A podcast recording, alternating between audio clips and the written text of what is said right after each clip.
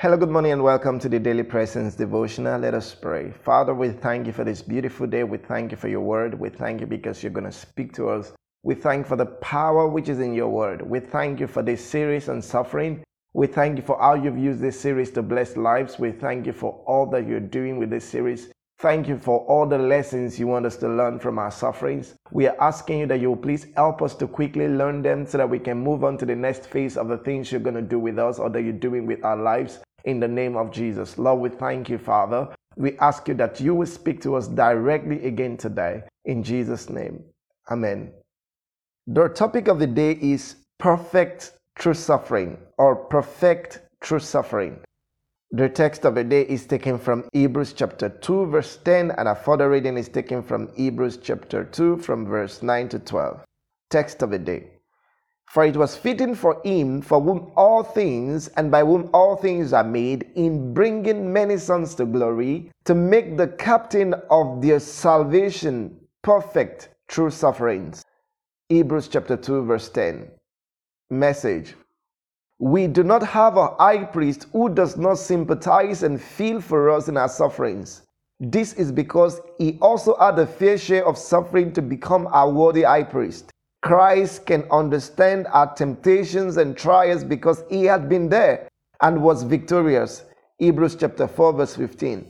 The path to the eternal priesthood of Christ was made perfect by his suffering.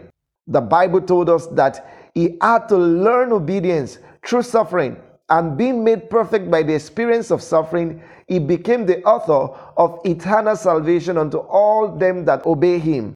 Hebrews chapter 5 from verse 8 to 9. The suffering and death of Christ made him a worthy fit to be called our Savior by the resurrection power. We read in our text of the day that the captain of our salvation was made perfect through his suffering. God may be using the suffering in your life to shape you for better things. Since God uses the best for his glory, he also does his best to make them fit for his service. This may be done at the price of suffering. Throughout the church's history, God has used suffering and persecution to purge the church. Many individuals whom God has used have also been made perfect by suffering. You can think about Joseph and how God used his suffering to prepare him for the throne. The path Joseph took was filled with pains and many struggles, but they were there to make him perfect. In the end, Joseph became a governor in Egypt. Since you don't know what God is preparing ahead of you, you can be sure that if He allows suffering in your life, it is for the best. It is to make you perfect and fit for His service. Do not shy away from your suffering, but rather allow God to use it to make you a worthy instrument of revival and transformation in your time. Reflection.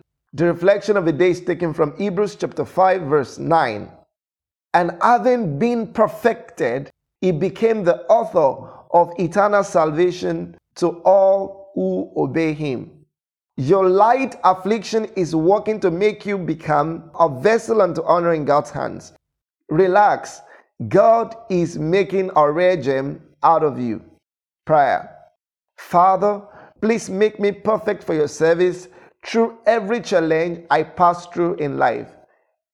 May God make you perfect for His use in this generation. And may He use every situation, every challenge that you go through to make you fit for His glorious use in Jesus' name. Amen. God bless you and do have a great day. See you tomorrow. Bye.